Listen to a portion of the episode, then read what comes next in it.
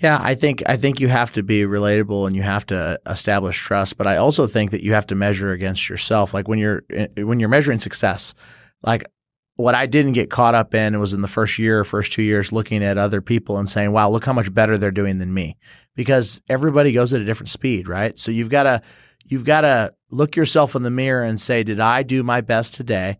And am I getting better than I was yesterday?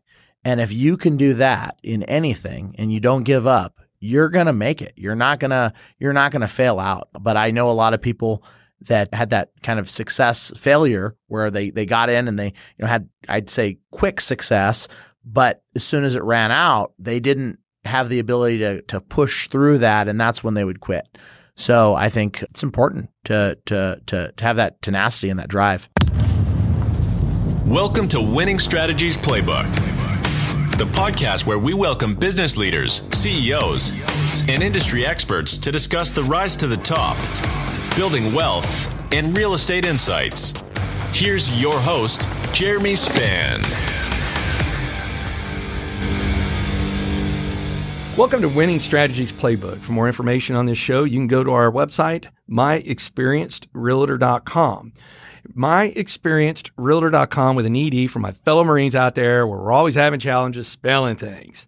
And if you're looking to buy and sell real estate anywhere on the planet, click find a trusted professional. We'll get you hooked into somebody that will help you out no matter where you are on the planet. But we're not here to talk about real estate today. You want to click on that podcast button, scroll down to this episode and other episodes, download from all the different platforms.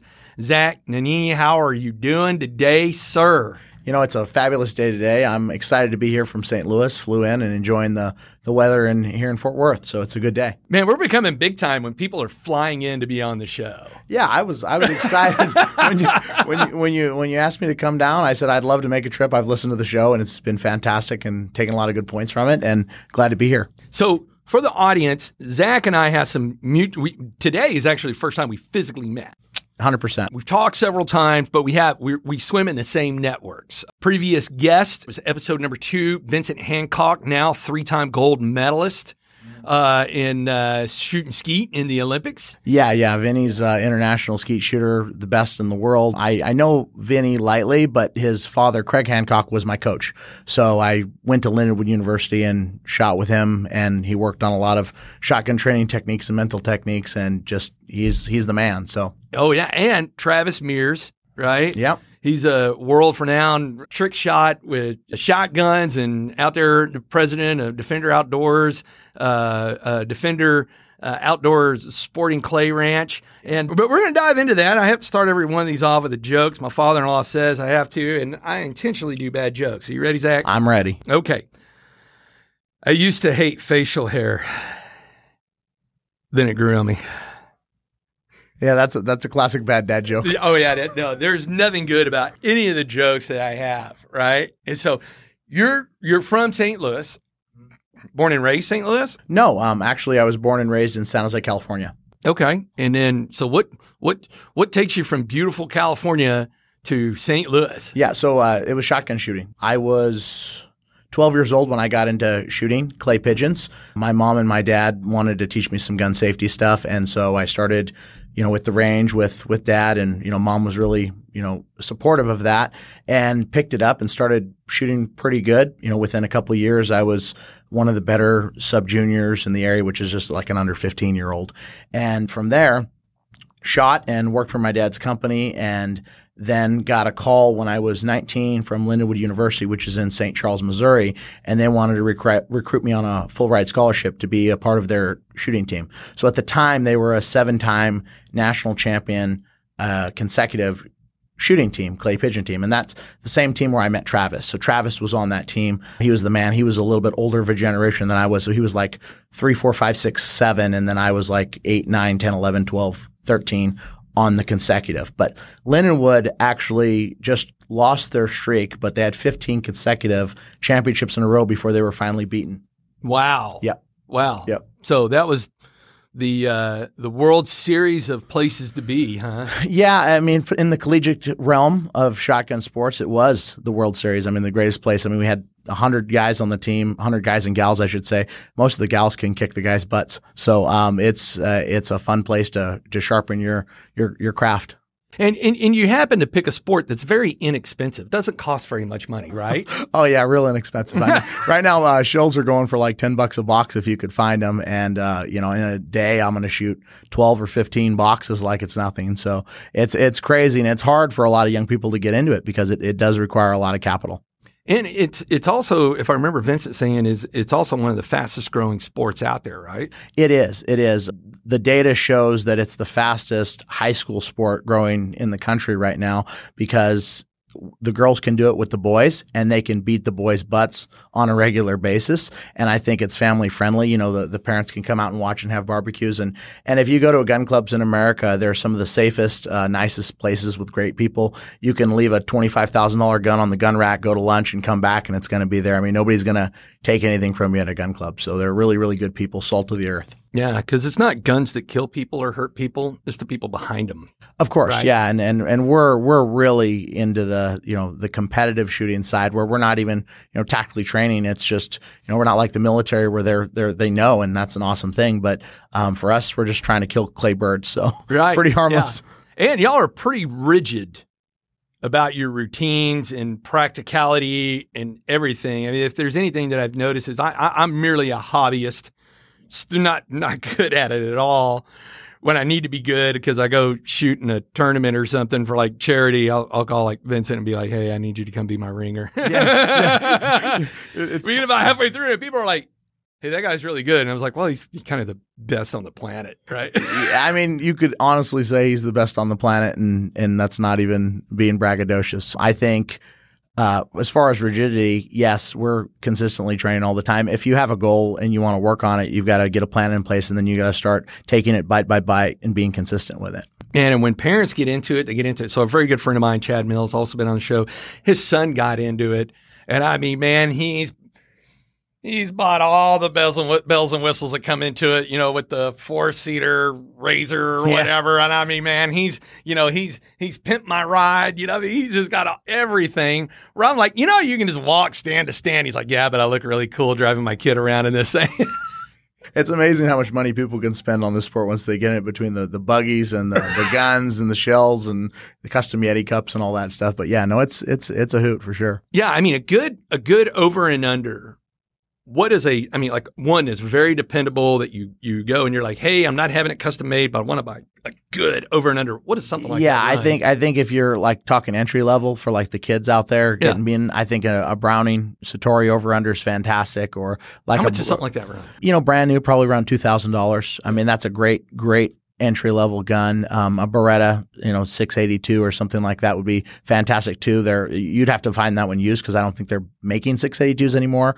Um, I shoot a Krieghoff, which is from Germany, um, and those are entry level at about eighteen thousand. So there's a difference in price, obviously, um, but one's completely custom and one's you know pretty much standard off the the shelf. So if you're shooting it all the time, all the time like I do, or like Vinny, the gun's probably the cheapest part of it because Right. you know the shells are what gets expensive and the clays get expensive because you're always buying them and shooting them up and there's nothing left after you're done with a day. So Oh yeah, you, you know it's really funny because you go like go into his garage and he's got like pallets, yeah.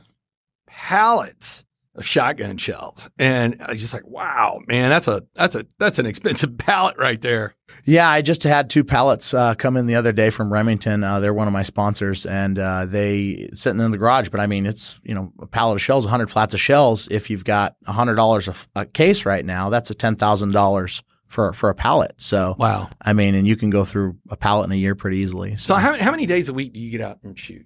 you know, not as much anymore. Uh, now that I'm, you know, focusing on my financial planning practice, it's probably three days a week, you know, two or three days a week that I'm getting out. But in that time, a lot of it is shooting with clients or charity shoots, as you mentioned. I got the phone ringing all the time with guys that want to go out and win and, and bring a ringer and, and shoot. So, you know, we go out and we shoot and we have a great time. But uh, when I was starting, it was five days a week. So when I was, you know, because I wasn't the guy with the natural talent, I was the guy that sucked. So my thing was, I just really loved it. I fell in love with the sport. And I took that love and said, okay, I'm going to get better at this. And so I started working on it and, and, and developing a training routine and a practice routine and, and staying consistent. And then I just consistently got better. It took time and effort and work, but as long as I was sticking with it, it, it just kept accelerating and, and moving me forward. So, what are some of those things that you do to train to get better? I mean, it's Yeah. for the audience that doesn't know much about shooting. It's not just go out there and you see something fly and you pull a trigger and hey, if you're lucky, you're lucky. If you're not, you're not. Right? I mean, there's Yeah. there's there's some skill that you have to learn and practice and consistency and that r- rigidness that you have to get baked into you to get your system down. Right? A hundred percent. So I, I think the most important thing that I can tell people is the gun has to fit them. So I'm, you know, I have my financial planning practice over here, and then I also am a professional, you know, shooting instructor. So when I meet someone that wants to come out and shoot with me, I check their gun fit. I want to see is that gun aligning with their eye and their pupil, and then I'm checking dominancy of their eye. A lot of times, a new shooter hasn't ever checked their dominancy. They don't know which eye is more dominant than the other. And if you have a right-eyed shooter that's shooting on the left side of their body or vice versa, it's going to be almost impossible for them to hit clays. So figuring out, you know, where your dominancy is is step one, and then from there, uh, the gun the gun fits. I would say practicing gun mounts is probably the the easiest thing you can do, and it's it's free. You can do it at home. I used to have a mirror that I put in my garage, and I'd mount my gun, you know, a hundred times a night, and just look and make sure that I was lined up with it every night before bed, and that would develop muscles in my body that most people don't have because it takes re- different muscle uh, groups in your body to hold up a shotgun and hold it steady. You know, even guys that work out at the gym, they generally don't have those those muscles tuned in their body. So when you talk about eye dominancy, Yeah. for the audience who doesn't know much about that, Yeah. break that down for us. So all that means is is your brain says one eye is more powerful than the other. So if I'm looking like I'm right eye dominant, so my right eye is much stronger than my left eye. If I was doing anything on my left side or if I mounted a gun on the left side, it would look like there's two barrels or it would look all cattywampus when I'm looking down the barrel. Um, and it would give feedback to my brain that the gun is not where it actually is. So a good way to test this is if you just point at a wall and you, you know, you close one eye. If your finger doesn't move, then you're on the right eye. If your finger moves, then your your your, your dominancy is the other eye. So, um, Then you got the cross-eyed dominant folks. yeah, right? there is some cross-eyed dominant folks. I haven't dealt with that yet, knock on wood, but it, it can come at any point in your life. And uh, when you're dealing with that, usually you have to to patch it or figure out a way to soften the strength of that eye. I know some people that wear prescription on the right eye and then not on the left eye because they don't want that left eye to, to get stronger and take over. Mm, that is interesting. That's very interesting. So, did you study finance in college or? Yeah, my degree was in marketing for uh, my undergrad, and then I did an MBA. So I just always took a liking to finance. And my dad is a business owner. He owns Master Brush Painting in San Jose, California.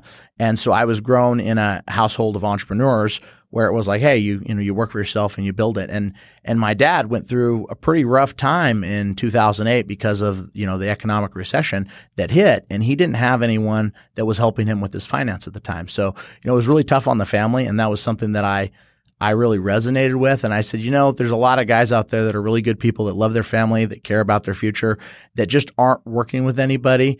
Maybe because they're not, you know, worth a hundred million dollars. My dad did well, you know, but he wasn't your your run of the mill big time millionaire. So he didn't have Merrill Lynch, you know, knocking on his door every day wanting to talk to him. Yeah. So, what what drew you into financial planning?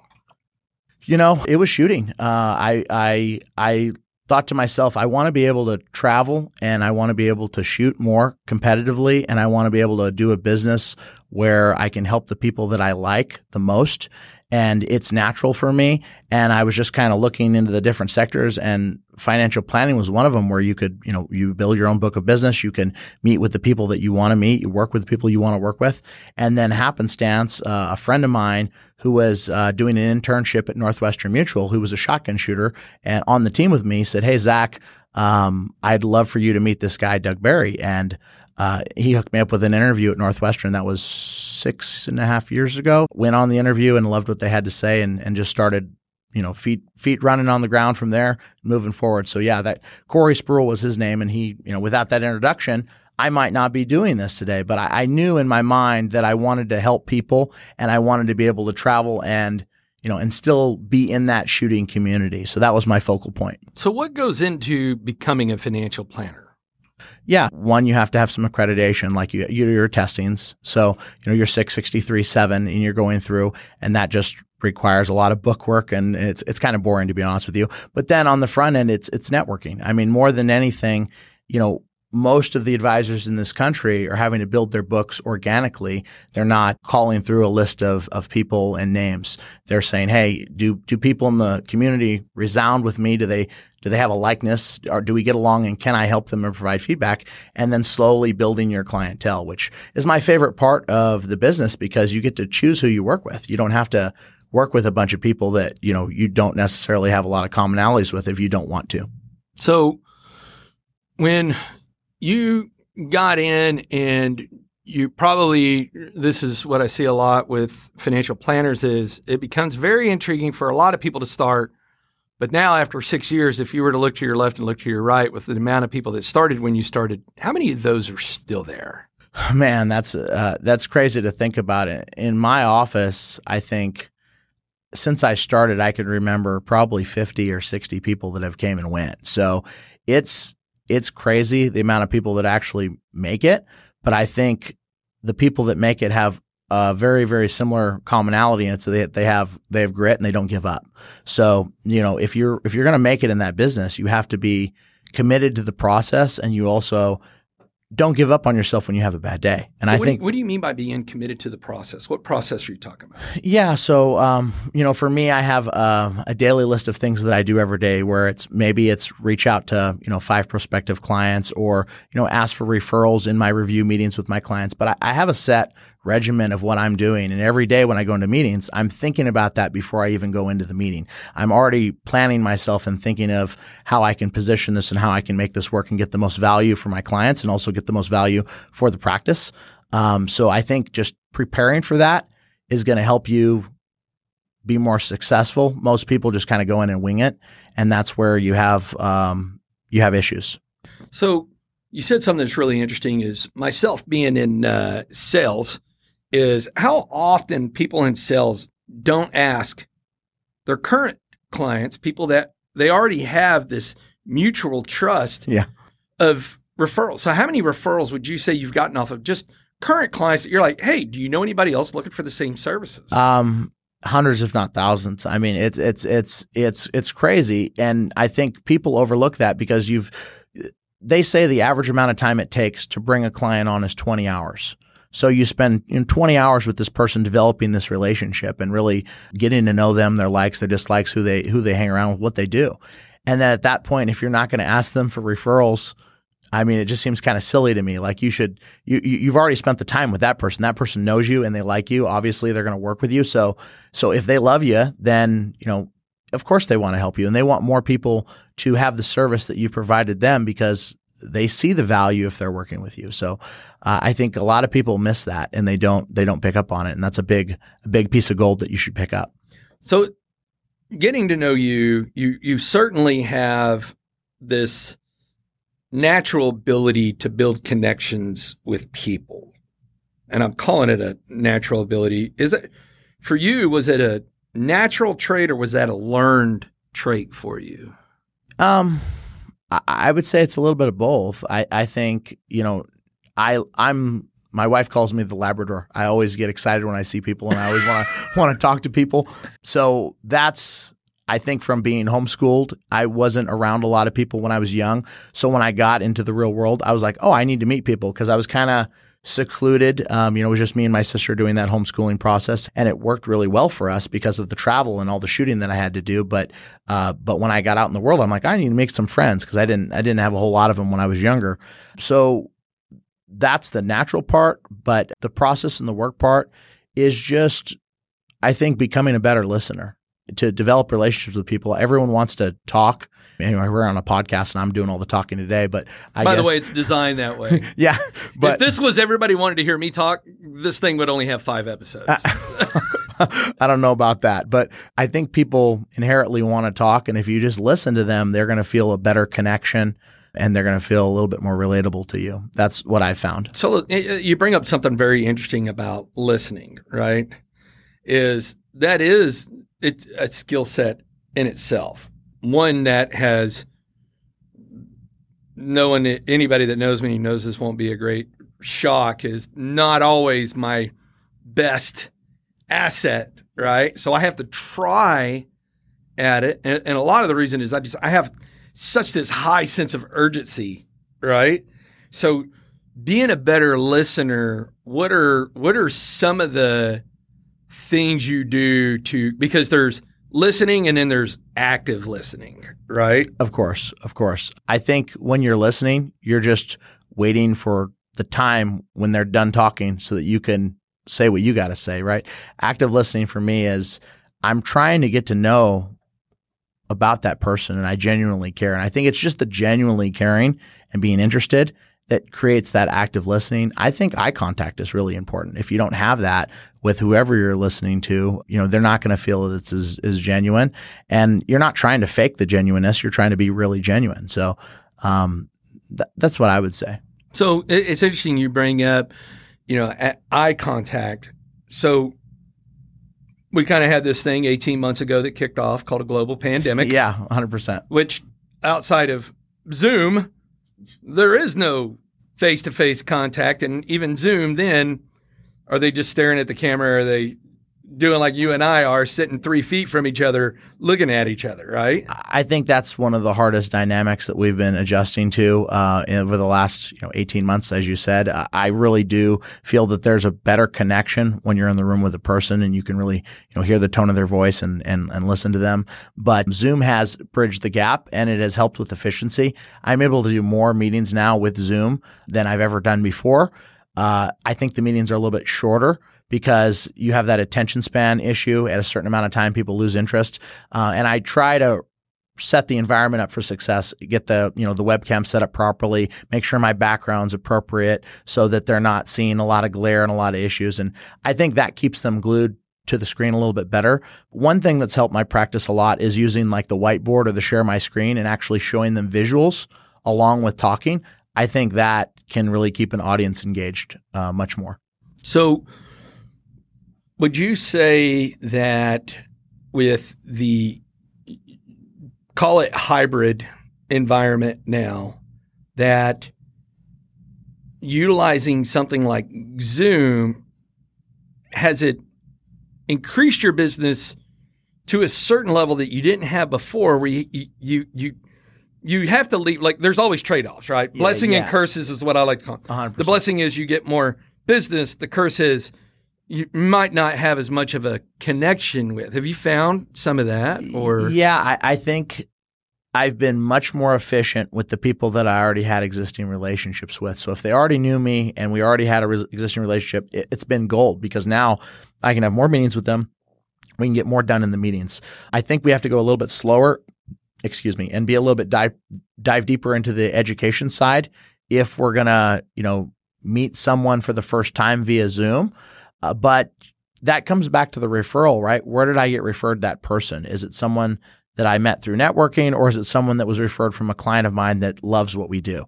If it's a client that loves what we do, it doesn't take that long to bridge that gap, even if it's not in person. So when you're setting up a Zoom, what is like your cap of time where you're like, we absolutely positively can't go beyond this many minutes or else we know that we're just law diminishing returns. I think first meeting 30 minutes if we're doing a presentation where we're going into, you know, somebody's balance sheet and a lot of intricate charts and tables, I'll do no more than an hour on that, but but you know that 30 minute window seems to be the the gold spot for me. That's where it is with us too because the pandemic allowed us to evolve our model where we can be more efficient. But what it helped us do is, unlike a real estate team that's normally out there where you just get hoard out whoever's available, yeah.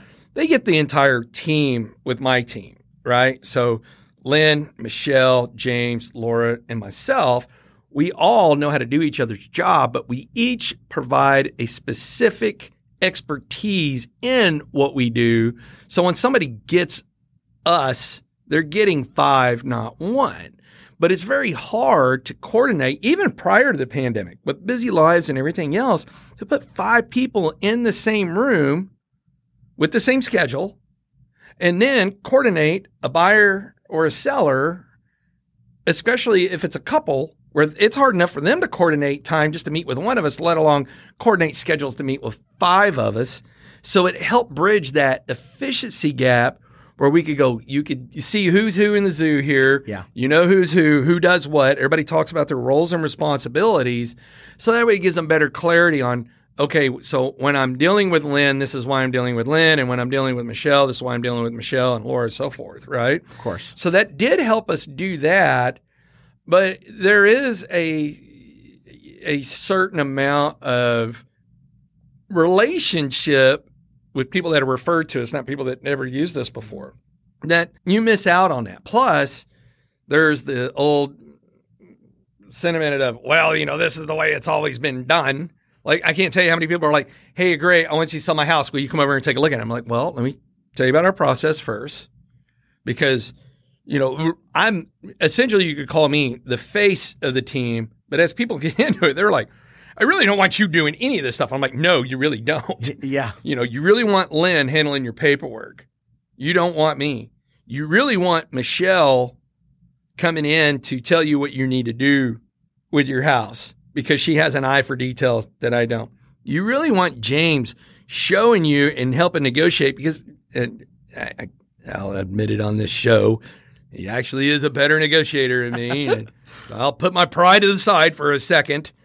And James, when you're listening to this, because I know you listen to all these, don't think this means I'm going to be nice to you.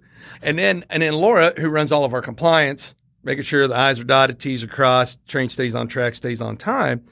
That is kind of the running joke is when we get to the Zoom is by the end of it, they're like, well, what do you do? And I was like, well, pretty much I just get everybody here so that way you can see you really want everybody else. You don't want me because it's not that I wasn't great at what I do. It's that when you really want to be truly successful, find people that are better than you and bring them all together. And then that's an effective team where the client gets to be the recipient of true greatness. So do you want good or do you want great? Because if you just want good, all you need is me. But if you want great, you want the team. Uh, of course, Right? Of course, and I, I think, I think if you focus on doing what's right for the client every time, you'll put those metrics in your in your business. Because, like for me, I'm not good at paperwork either. I, I love people. I love getting out there and and and, and shooting sporting clays with my clients and and having high level conversations. But, um, you know. Crossing the T's and dotting the I's isn't my area of expertise. And I, I find that's true with a lot of entrepreneurs. So, you know, to give your clients the most value, the more you can have back office staff, I think the better. And the best thing I ever did for, for my business was was hire my assistant Claudia, and she's been you know incredible to work with. And it was something that I was resistant to at the beginning, but once I did it, I was like, wow, this is amazing. It freed up a whole bunch of my time. And I would tell people in their business if you say, you know, what's the one thing I would do differently, I'd have probably did that sooner. Yeah, and I mean even and I and I I just started another company 2 months ago with an old Marine Corps buddy. He retired 4 years ago. I had a void that needed to be filled with his predecessor just stepping out with no notice. And I said, "Hey, let's build this thing." And I said, "But you you know how to operate in autonomy and I trust you. Once we get you up to speed, I no longer have to worry."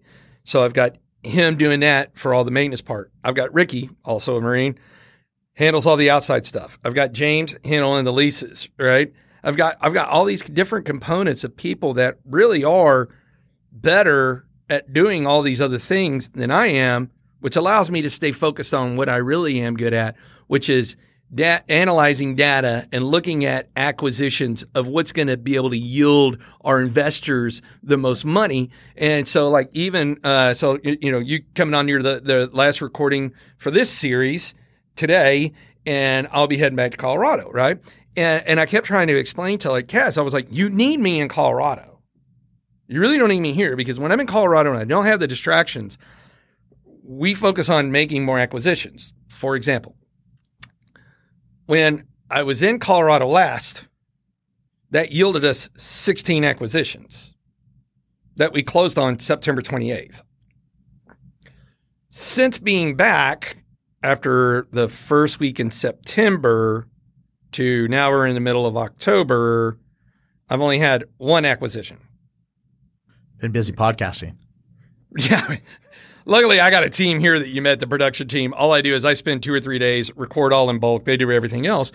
But no, it's because I was pulled in so many different directions that I lost the element of time that I need to exercise what I am really good at, which is doing analyzing these assets and doing acquisitions. And that's what I was explaining to them is like when I'm in Colorado, 16 acquisitions in a period of being in Colorado for six weeks. When I'm here for six weeks, we make one. So where do you want me at? And they're like, we want you back in Colorado. Yeah, and I was like, now. cool. Now you get it because I, I can be up there and I can look. I can do this from my laptop. I don't have people pulling at me and I can go, okay, this is what I'm here to do. I can analyze it because when it comes to when when when, when I have in the beginning, some of my investors go, well, don't you need to be out there on it? And I'm like, no, I need Kaz out there because he's the one that's going to do any of the inside work. I need Ricky out there because he's going to do any of the outside work. I need uh, um, Nick out there because he's going to handle any HVAC work. Scott out there for any pest control, so forth, so forth, so forth. And I was like, so me being out there is only if I'm in town and I'm bored, and I'm never bored, right? It, is like it, it, it makes no logistical sense for me to be out there. Plus, I trust these folks that they're going to tell me what time it is on what I need to know that will go into a calculation of the acquisition. So I can do that more effectively when I am not distracted because I am ADD like a squirrel on methamphetamines. So it doesn't take a lot to distract me. Is that's why they make and, and that's a prime proof in numbers. Colorado six weeks, sixteen acquisitions. Texas six weeks, one acquisition. So and and then I was like because you know and as I tell them, your job is to make me more profitable. My job is to take that profit and give the investors great returns. And as the investors get re- great returns, they give me more money to go buy more properties, where therefore everybody that's doing their wheelhouse makes more money on more jobs, right? And so that's how we've built this system, which has allowed us to be highly, highly effective. And I can do it from Zoom. I can meet with my entire team on Zoom. But like you kind of alluded to, is we've already got established relationships. It's not like Yeah.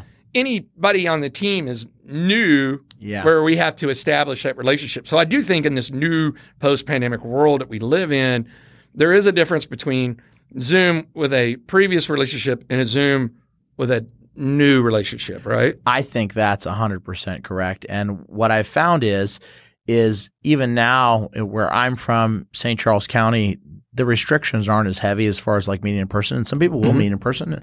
I don't mind it, but I think with the existing relationships, they're almost preferring the Zoom now. And then we're spending the FaceTime doing something that we both enjoy doing, like going and shooting sporting clays together. So, so we're enhancing that relationship, spending that time you know, FaceTime together, doing something we love. And then when we're getting down into business, hey, Zach, shoot me an email, shoot me a link. Let's do it 30 minutes in between, you know, lunch or in between a meeting or something. And, and that works out really well for everyone. Well, and, and, and the thing is, is that that is really important because when you're when you're out there and you are now getting FaceTime with your clients, that you don't have to fill that time with, hey, by the way, we need to discuss this in business. Yeah. Although does that happen? Sure, but now you're able to spend that quality time going back to learning the the client, right? Their needs, wants, desires, or an acronym that I use called Ford, right? Is not I don't drive a Ford.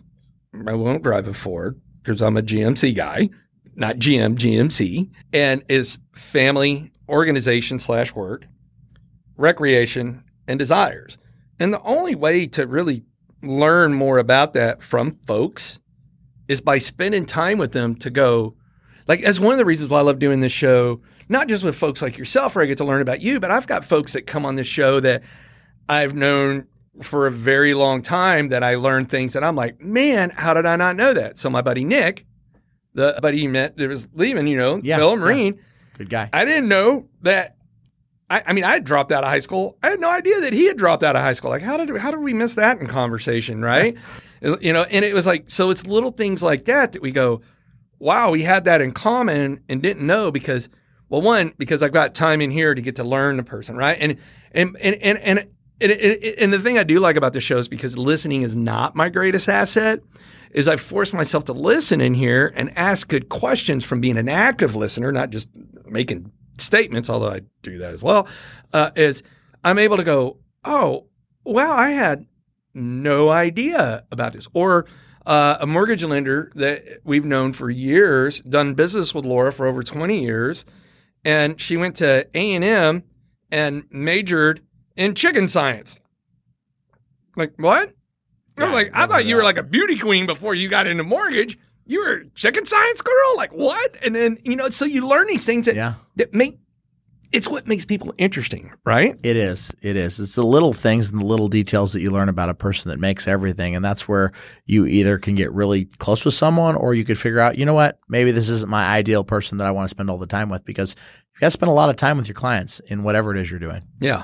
Oh yeah, yeah. And it's and it's the thing is is people to me are interesting in nature. Like I'm a very I don't even know if I use it the right way. It's very apolitical, which is really just a short term for I don't care if you're Republican, Democrat, Independent, Libertarian. I, I, I don't care. None of that matters to me, right? I, I just I don't really. I, I have better things to do with my time than to worry about who's voting on what and who does because it's not in my control anyways 100%. right? And the one thing I learned a long time ago is money does not discriminate, but the people who spend it do. So why pigeonhole myself Yeah. into an area where they're like, well, I don't want to do business with you because you're really passionate about believing in XYZ. You know, the main thing that I get that people get out of me is like, hey, if it's military related, Yeah. that's where it is, right? Because I'm a vet, and Yeah. being a vet, very important to me, especially being a Marine, where that's where I'm going to get hot topic on. But as far as whoever's president or whatever else, I don't really care.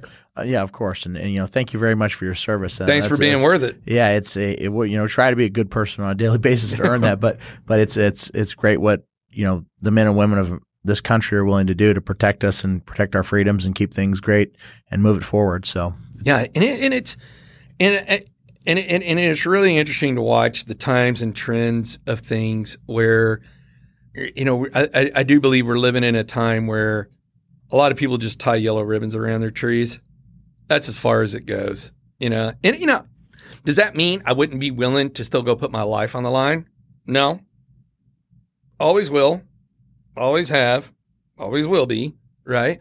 But you know, it just seems like we we live in a social media world where people forget, right? 100. And percent so, I, I you know, I, I got pretty pretty decent following on Twitter and pretty active on Twitter. It's the only social media that I, I I do that myself because I have a social media guy that handles all my other stuff. People are like, "That's a great post." I'm like, "What the hell did he post?" You know, I didn't post that one.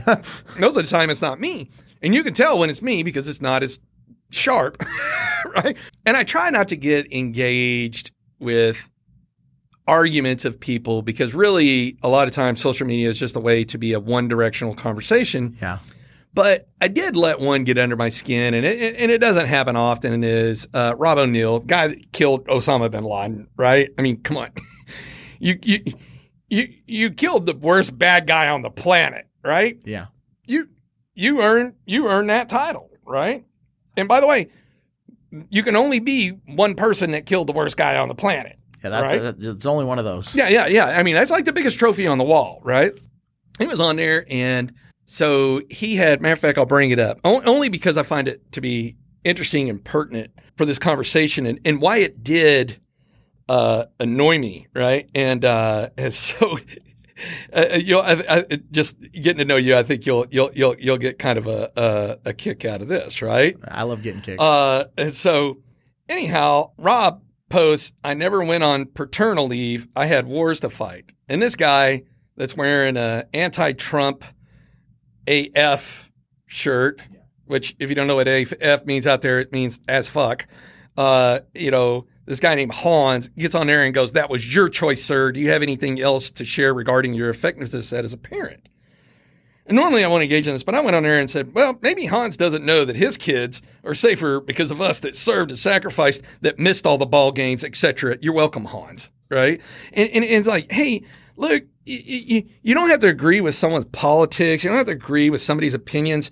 But I do believe that in this country, the reason you're not speaking Mandarin right now or Russian or even German or any other things from any major wars that we've either fought or could fight is because of a few men and women, and by a few, I mean a few for the audience, less than 6% of the population of the United States, over 350 million people, have ever taken the oath to serve this country, of which only 1% are on active duty or the reserves. So do the math on that. Out of 350 million people, only 1% are standing the wall for you. And actually, out of that, because there's all kinds of different jobs, how many of those are in a combat type element, which is Yeah. even significantly smaller, right? And I'm like, so when we made the choice, and yeah, no one held a gun to our head. This is a volunteer military, right? No one held a gun to our head, but we went out there to do it.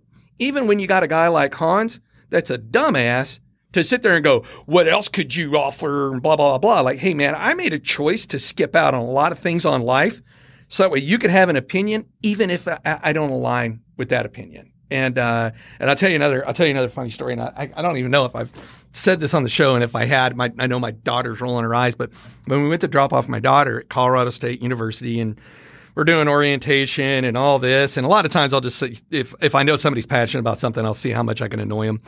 And and so anyhow, we're sitting here, and I'll save you the long dissertation. But this lady, I kind of made a few funny comments because I thought they were funny as we're sitting in this very long dissertation of, you know, how we're so bad to the rest of the human race and everything else and blah, blah, blah, blah, blah. And I'm just kind of sitting here chuckling like, oh my God, like, wow. Uh, and, and, and it came out that they were talking about pronouns, right? Now, I had no idea, but I, I, I, looked at Maggie and they, they got, she's got this pronoun card. And I was like, are you an English major? And I didn't know about it.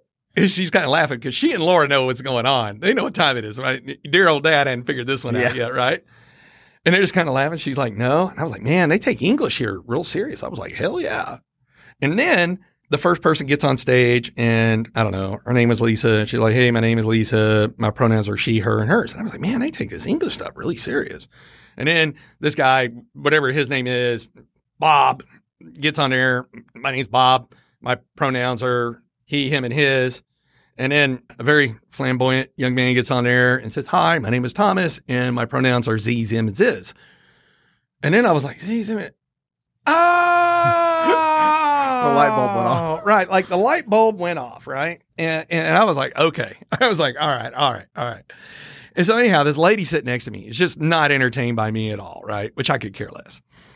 And so at the end of it, she goes, You know, you should learn to be a little bit more respectful. And I said, Oh, well, you're welcome. She goes, I didn't say thank you. I was like, I heard thank you. She goes, How could you hear what I just said as thank you? And I said, Oh, I said, let me help you out. So I said, you, you see, I'm a United States Marine Corps veteran, which means me and a bunch of friends put our lives on the line. A lot of them lost their lives. A lot of them are mortally wounded for the rest of their life. All so that way you would have the ability to that First Amendment to say whatever you want, even if it doesn't agree with somebody else. So you're welcome. She, you could see the cheese sliding off the cracker. And my daughter's like, oh, Oh. shit, here we go. Yeah, the right? levels of red. Because now this lady's mad, and I know, I know the game ain't over yet. She's gonna let me know what time it is, right? and then she just, she's stuttering. She's so flustered, and and she goes, "You, you must be one of those Trump supporters." And and I looked at her and I said, "Oh," I said, "Well, you're you're welcome." And she's like, "Why would you stop saying that?" She was like, "Stop saying that. Why would you say that?" And I was like, "Oh," I said, "You must be similar to me. See, I lost my hearing in the Marines, so I don't hear things all the time. So let me help you. I See, I'm a United States Marine Corps veteran, and me and a bunch of friends, we decided to make a lot of sacrifices so that way you could have the ability to vote for whoever you wanted. And sometimes your person wins, and sometimes your person doesn't. So you're welcome." And she's really living. I was like, "But from where this conversation is going." I'm surprised you didn't vote for Trump, right?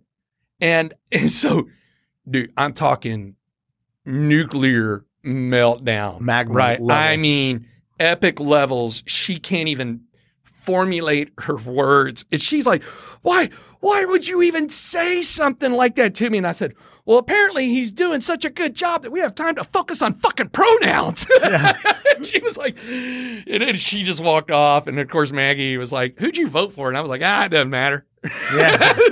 she was like, did you even vote for Trump? And I was like, doesn't matter. I was like, I don't even tell your mom who I vote for. Why? Because that's my business. Yeah, right? 100%. If I don't want to share who I voted with, then why, you know, if I don't share it with my wife or anybody else, why am I going to share it with a stranger? But did I do a good job of annoying her? Yeah. And I took some personal enjoyment. As my wife says, I'm a 50 year old child and very immature of me. And I was like, oh, no, I'm fully aware of what my behaviors were there. But it, it was my own little way of reminding people of like, you don't realize that you live in the greatest country of this whole planet. And that if you want to be an entrepreneur, a financial advisor, and strive to be one of the best shooters that there is, you got the only person that stopped you, Zach, or could have stopped you from doing that, is the person in the mirror. 100%. What people forget, like when they go, oh, uh, you know, our poverty levels, I'm like, uh, hey man, you look, our poor are considered rich compared to a lot of other countries. 100%. Go visit it, right? And so when I see things like that, and I see successful entrepreneurs like yourself, and I see people that are passionate about, ch- you know, chasing something like, you know, like you're shooting, right? I- I'm like, to me, that's a testament that regardless of who you voted for, regardless of who you will vote for, regardless of what you think, I don't really care. Yeah. What I care about is, hey, you got to be successful because of brave men and women, and that is pretty damn cool. It, right? it's, it's amazing. And, you know, what a lot of people forget sometimes is that the freedom isn't free and somebody has to pay for that. I mean, everybody ha- at some point has to pay the bill. And you guys did it.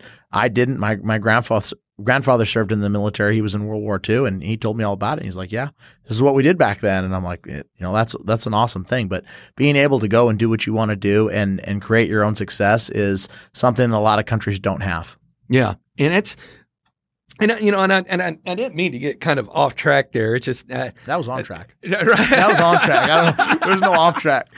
Well, and I just sit there and I, I, I, I, I look at you know in in today's day and age with social media and everything else is, and that's why I was I was really honored that you were catch a flight here to come be on the show because one we we share people in common who speak very good about you. We you've seen your level of success. You know, you've achieved a lot of success in what I would consider a very short time frame, right? Which and as you said, you're like, hey, I've seen 50 people come and go. And even the people that are in your office, how many of them have had the amount of success that you've had? And the biggest thing that I could circle that back up to is your ability to establish trust with people. Yeah, I think I think you have to be relatable and you have to establish trust, but I also think that you have to measure against yourself. Like when you're eh, when you're measuring success, like what I didn't get caught up in was in the first year, first two years, looking at other people and saying, "Wow, look how much better they're doing than me," because everybody goes at a different speed, right? So you've got to you've got to look yourself in the mirror and say, "Did I do my best today?" And am I getting better than I was yesterday? And if you can do that in anything and you don't give up, you're going to make it. You're not going to you're not going to fail out. But I know a lot of people that had that kind of success failure where they they got in and they you know had I'd say quick success, but as soon as it ran out, they didn't have the ability to to push through that and that's when they would quit. So I think um, it's important to to to to have that tenacity and that drive. I'm so glad that you brought that up. Is I think that, and I and I've talked about this on some of my episodes. Is really when it comes to competition in your industry, or even in my industry, you're really not competing against other financial planners, and I'm not competing competing against other people in real estate. We're competing for our clients to be better every day, show up every day. You know, that's who that's who the competition is. You know, am I delivering the value, right? Because if you're focused on doing right by clients, it's like you said, they're the ones that are sending you the referrals. I'll take a warm introduction of somebody who wants to be a client that is already going to have a sense of established trust over a stranger. Now, I'm not saying I'm going to say no to the stranger off the street, Of course. but if I had to choose only one, Oh I yeah. know which one I'm going to choose. every time. And it's just because there's already a layer of trust there. And I think the more time you spend cultivating the people that you already know and saying, you know, hey, you know, how could we be purposeful with this time and how can we, you know, set up an environment where I can meet the right people? Um, one thing that's been really helpful for me this year is I've I've asked a couple of my best clients to go out and, you know, grab somebody that I don't know and let's go shoot sporting clays together. You know, so so it's an environment where I'm asking them to do that and being purposeful with my time and then, you know, introducing myself in a in an environment where they enjoy what I'm doing and I enjoy what we're doing and it just seems to work out really well. And along that way, you're probably giving them some tips on how to shoot a little bit better. Oh yeah. that's what they're asking for most of the yeah. time more than stock tips. So yeah. But see, that's the funny thing is like really for me, real estate's the vessel, right? I mean, this year I'll be my team would be number one in Sotheby's here in Fort Worth four years in a row. Fantastic. Right. And yay, yay them, not me. I mean, they're they're, they're doing the work, yeah. right? But real estate was just a vessel. Is it was because we're always offering something more. Like you, is you're you're starting off the relationship with them bringing somebody new. Is like, hey, I'm gonna if you're coming to shoot, I already know you're interested enough in shooting, and you've probably already learned ah, I'm pretty good at shooting. Sometimes, right? I mean, I'm no and, Vinny or, or Travis, so those right, guys are awesome. But, but but they're coming, and then when unsolicited, you're like, hey, let me if if if you if it's okay, I could probably show you a few things that you'll be able to do something that you like to do even better. So that is value you're offering that has nothing to do with financial planning, right? hundred percent. And and I think the key is is to know where your heart's at. Like you go out in that situation and you really do want to bring them value and teach them and help them regardless of if they become a client or not. So, you know, I, I, I hear like the commission breath. I've heard that in the industry a lot is if you are doing something only to make money or make clients, that's usually not the best way to do it. Mm-mm. Best way for me is to just organically do something I love. They see I love it. I'm helping them do something they love. And then we have a bond and we have a relationship. And on, on top of that is I would imagine that when they see how passionate you are about shooting, right? And how you're not, when you really truly love something, it shows. You, you, not only does it show, but you could make a lot of money teaching people how to do it. But when you're doing it for free, and it's not really free, there's trade offs, so forth. But when you're just offering that because you're so passionate about it that you want to share your passion with someone else, in my experience, when somebody sees that, they're like, if this guy is just an ounce of passionate about doing my financial planning as he is on doing the shooting, he's already better than 99.99% of the people because look, we're humans. We make errors. We make mistakes. There's things that are within our control, outside of our control, but people are a lot more forgiving when they're passionate. Like when Nick, right? I mean, yeah. former force recon Marine operator. Badass to the max. Right. I mean, look, this guy, he could kill you with this paperclip, right? I mean, he's not even thinking in 30 different ways, right? Like John he's, Wick. he's, he's defended freedom. And when you think about HVAC work, not the sexiest thing that you would have thought. I mean, when you've been one of the most talented people on the planet, right? And you go, I want to go do this. You're like, man, that, that doesn't, I mean, probably probably back then you were like, hey, I'm gonna go learn to be a great operator, and then I'm gonna go work in the heat of Texas and replace H, you know, yeah. right? But it's not the HVAC is just the vessel, right? And it yeah. was really cool having him in here because it went back to uh, that he he's passionate about it for a number of reasons. One, that's who he is. He got it from his dad. He he loves the, the the the learning of the mechanical parts of things, and he's excited to show people that they're getting above and beyond quality of what they're getting, and just seeing the passion come off of him, you're like, I I trust I trust this guy. He's passionate about doing a he's good job. It, yeah. So that passion conveys right where when they see that passion, and I, I don't know if you'd agree with me, but I don't think you can fake passion. You can, and I 100% agree with you. And, and, you know, even in this podcast, I could see you're passionate about learning about other people. I mean, this is the first time we've met in person, and I can tell you're really genuinely interested in learning more, and and and and and that's a great thing. You can't fake that. No, and and it's just, and I really do think that this world would be better off, you know, regardless of people's political affiliations and opinions and everything else, if we spent more time being curious about each other and learning more about each other then we would get past barriers and actually realize, hey, we can disagree on 99% of everything else. Yeah. but it's okay to disagree. I think people forget it's okay. Freedom of choice. Yeah, it's okay to disagree. We can disagree about 99% of whatever the big topics are. But one of the things that we quickly learn is 99.999% of the little things we actually have in common.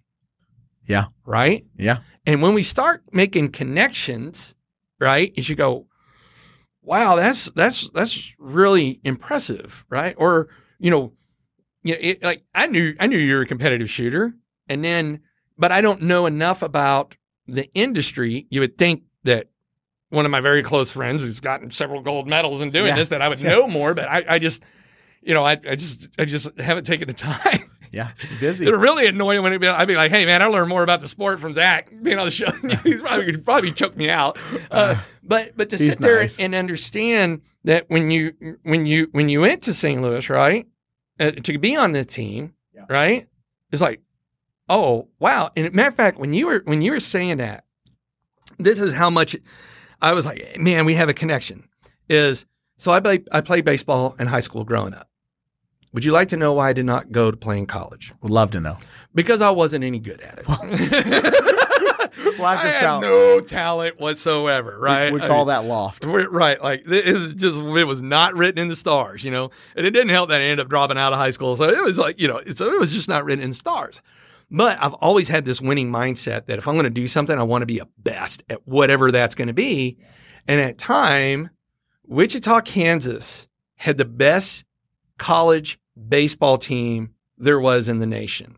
Right. So when you were when you were talking about, you know, going, you know, to St. Louis to go school, I was sitting there and immediately remembered, and we're talking, I mean, this is this is back like oh man, like 30 golly, more than 30 years ago, 33 years ago.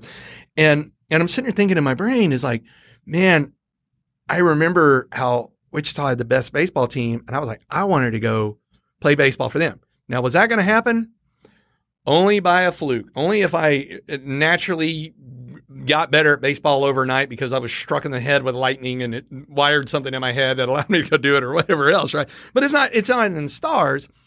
But I recognize when something is the best, right? Yeah. And so when you said that, I was like, man, out of all the conversations we've had, that didn't come up till the podcast, which is the humbleness that you carry of, hey, we're here to peel back the layers of the onion to understand what your journey was and everything else. But then to go, wow, I wonder how many people knew that about you that might be listening to the show that, that know you and be like, I had no idea. Like we knew it was a good school, but what did you say? It was like 15 seasons before they lost. Yeah, 15 they they did 15 consecutive national championships, NAIA. So, you know, and it was a humbling experience to be on the team and to see like we've had Olympians on there, we've had lots of champions from all over the country and to be able to learn from those guys, you know, they say um, you know, iron sharpens iron, man sharpens man and and that's what that was. I mean, it was everyone at a top level and because we were on a team, we were helping each other get better. And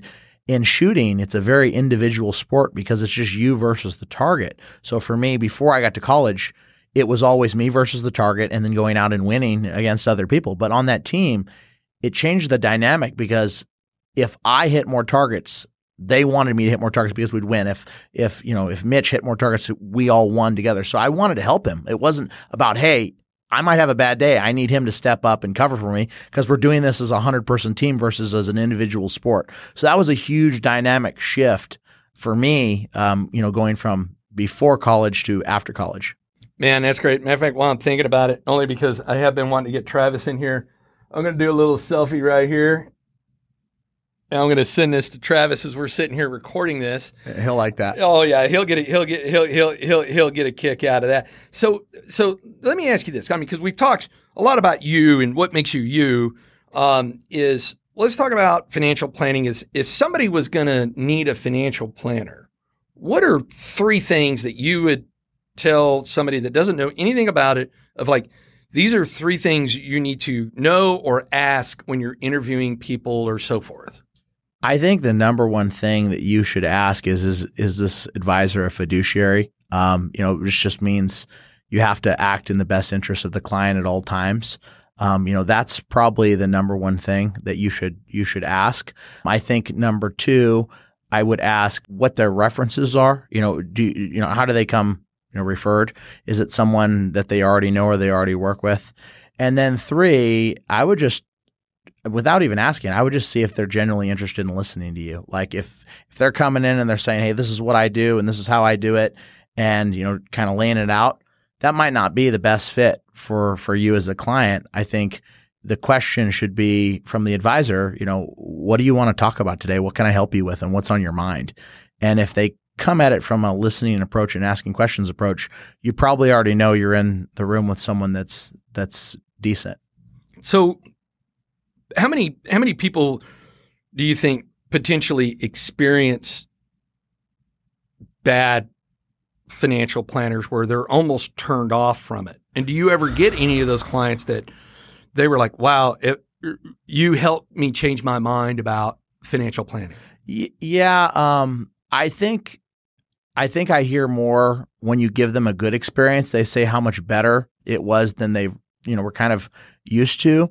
I have heard a couple times like, "Yeah, man, I had a bad taste in my mouth, and I just kind of want to do this all myself." But more than not, it's you know, wow, I, I I'm excited and and relieved to have this conversation now and move forward and to you know to to to grow towards my dreams and my goals. I think with people,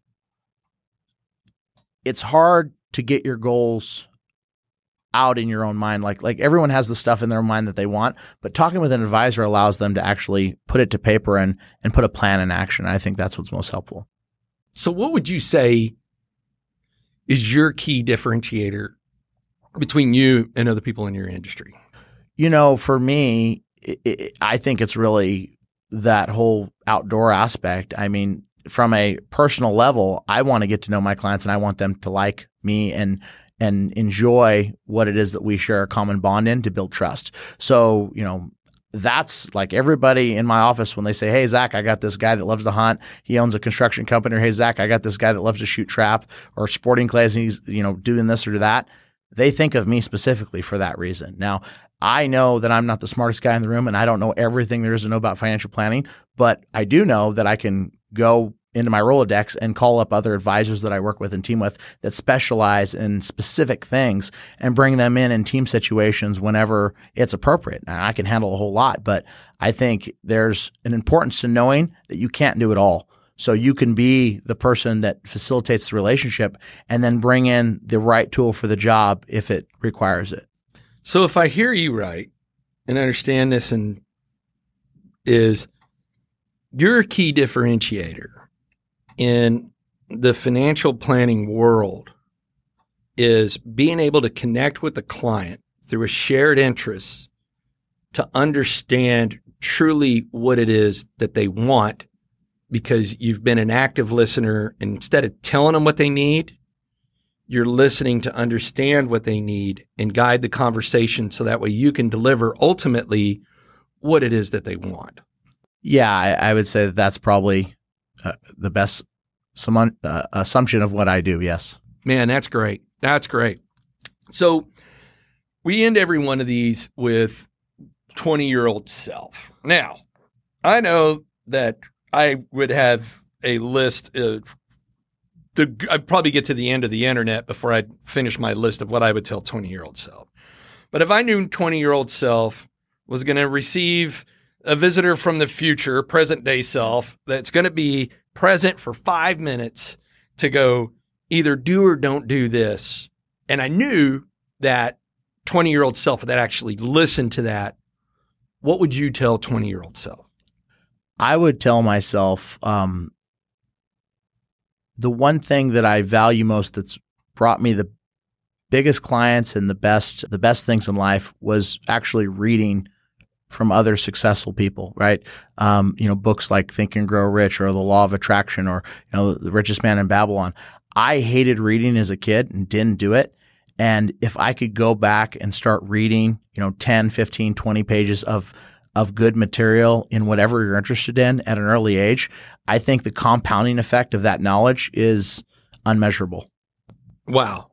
Yeah, and I, uh, you know, the interesting thing is, I'm over a year into doing this. I've recorded well, well, well over six. I'm probably about seventy episodes total recordings now, and I don't think I've ever gotten the same answer twice, which is pretty It's cool. Because. I know is the more episodes I do, eventually I'm going to be, be running where there'll be someone. But it's also what adds to the candor of the show because people are giving candid answers instead of just saying cliche answers, which is makes this show really cool. So people want to learn more about you. How do they find you? How do they get in touch with you? What's that, that we can put out there for them? Yeah. So um, uh, for my financial planning, it's uh, zachary.nanini at nm.com. And for uh, the shooting clinics, it's just zachnanini.com. You can just Google Zach Nanini and you'll see I'll come up in the first two searches for financial planning and for shooting. Uh, there's not a lot of Naninis out there in the world, that Italian name. But um, but if uh, people would like, you can shoot me an email also at zachary.nanini at nm.com. And, you know, just we can have a phone call, Zoom meeting, or we can go out and shoot. I'm pretty flexible. Uh, I, you know, just came out to, to Fort Worth today from St. Louis. So I'll, I'll go places. I'm not scared to travel. That's great. And in case you're driving down the street and you didn't have a chance to write that down, you can always go to our website, myexperiencedrealtor.com. That's experience with an ED. Click on podcast, scroll down to Zach, click on read more. We'll have all the links, all the emails, everything else to be able to get in touch with them if you're looking for some financial planning or you're looking for some shooting or just want to get to know a great human being. And then as always, you can click the homepage, click on find a trusted professional, and we'll help you get connected with any anywhere on the planet with somebody that can help you navigate your real estate buying and selling. Zach, thanks for coming on the show. Appreciate your time. Thanks for having me. It's been a pleasure.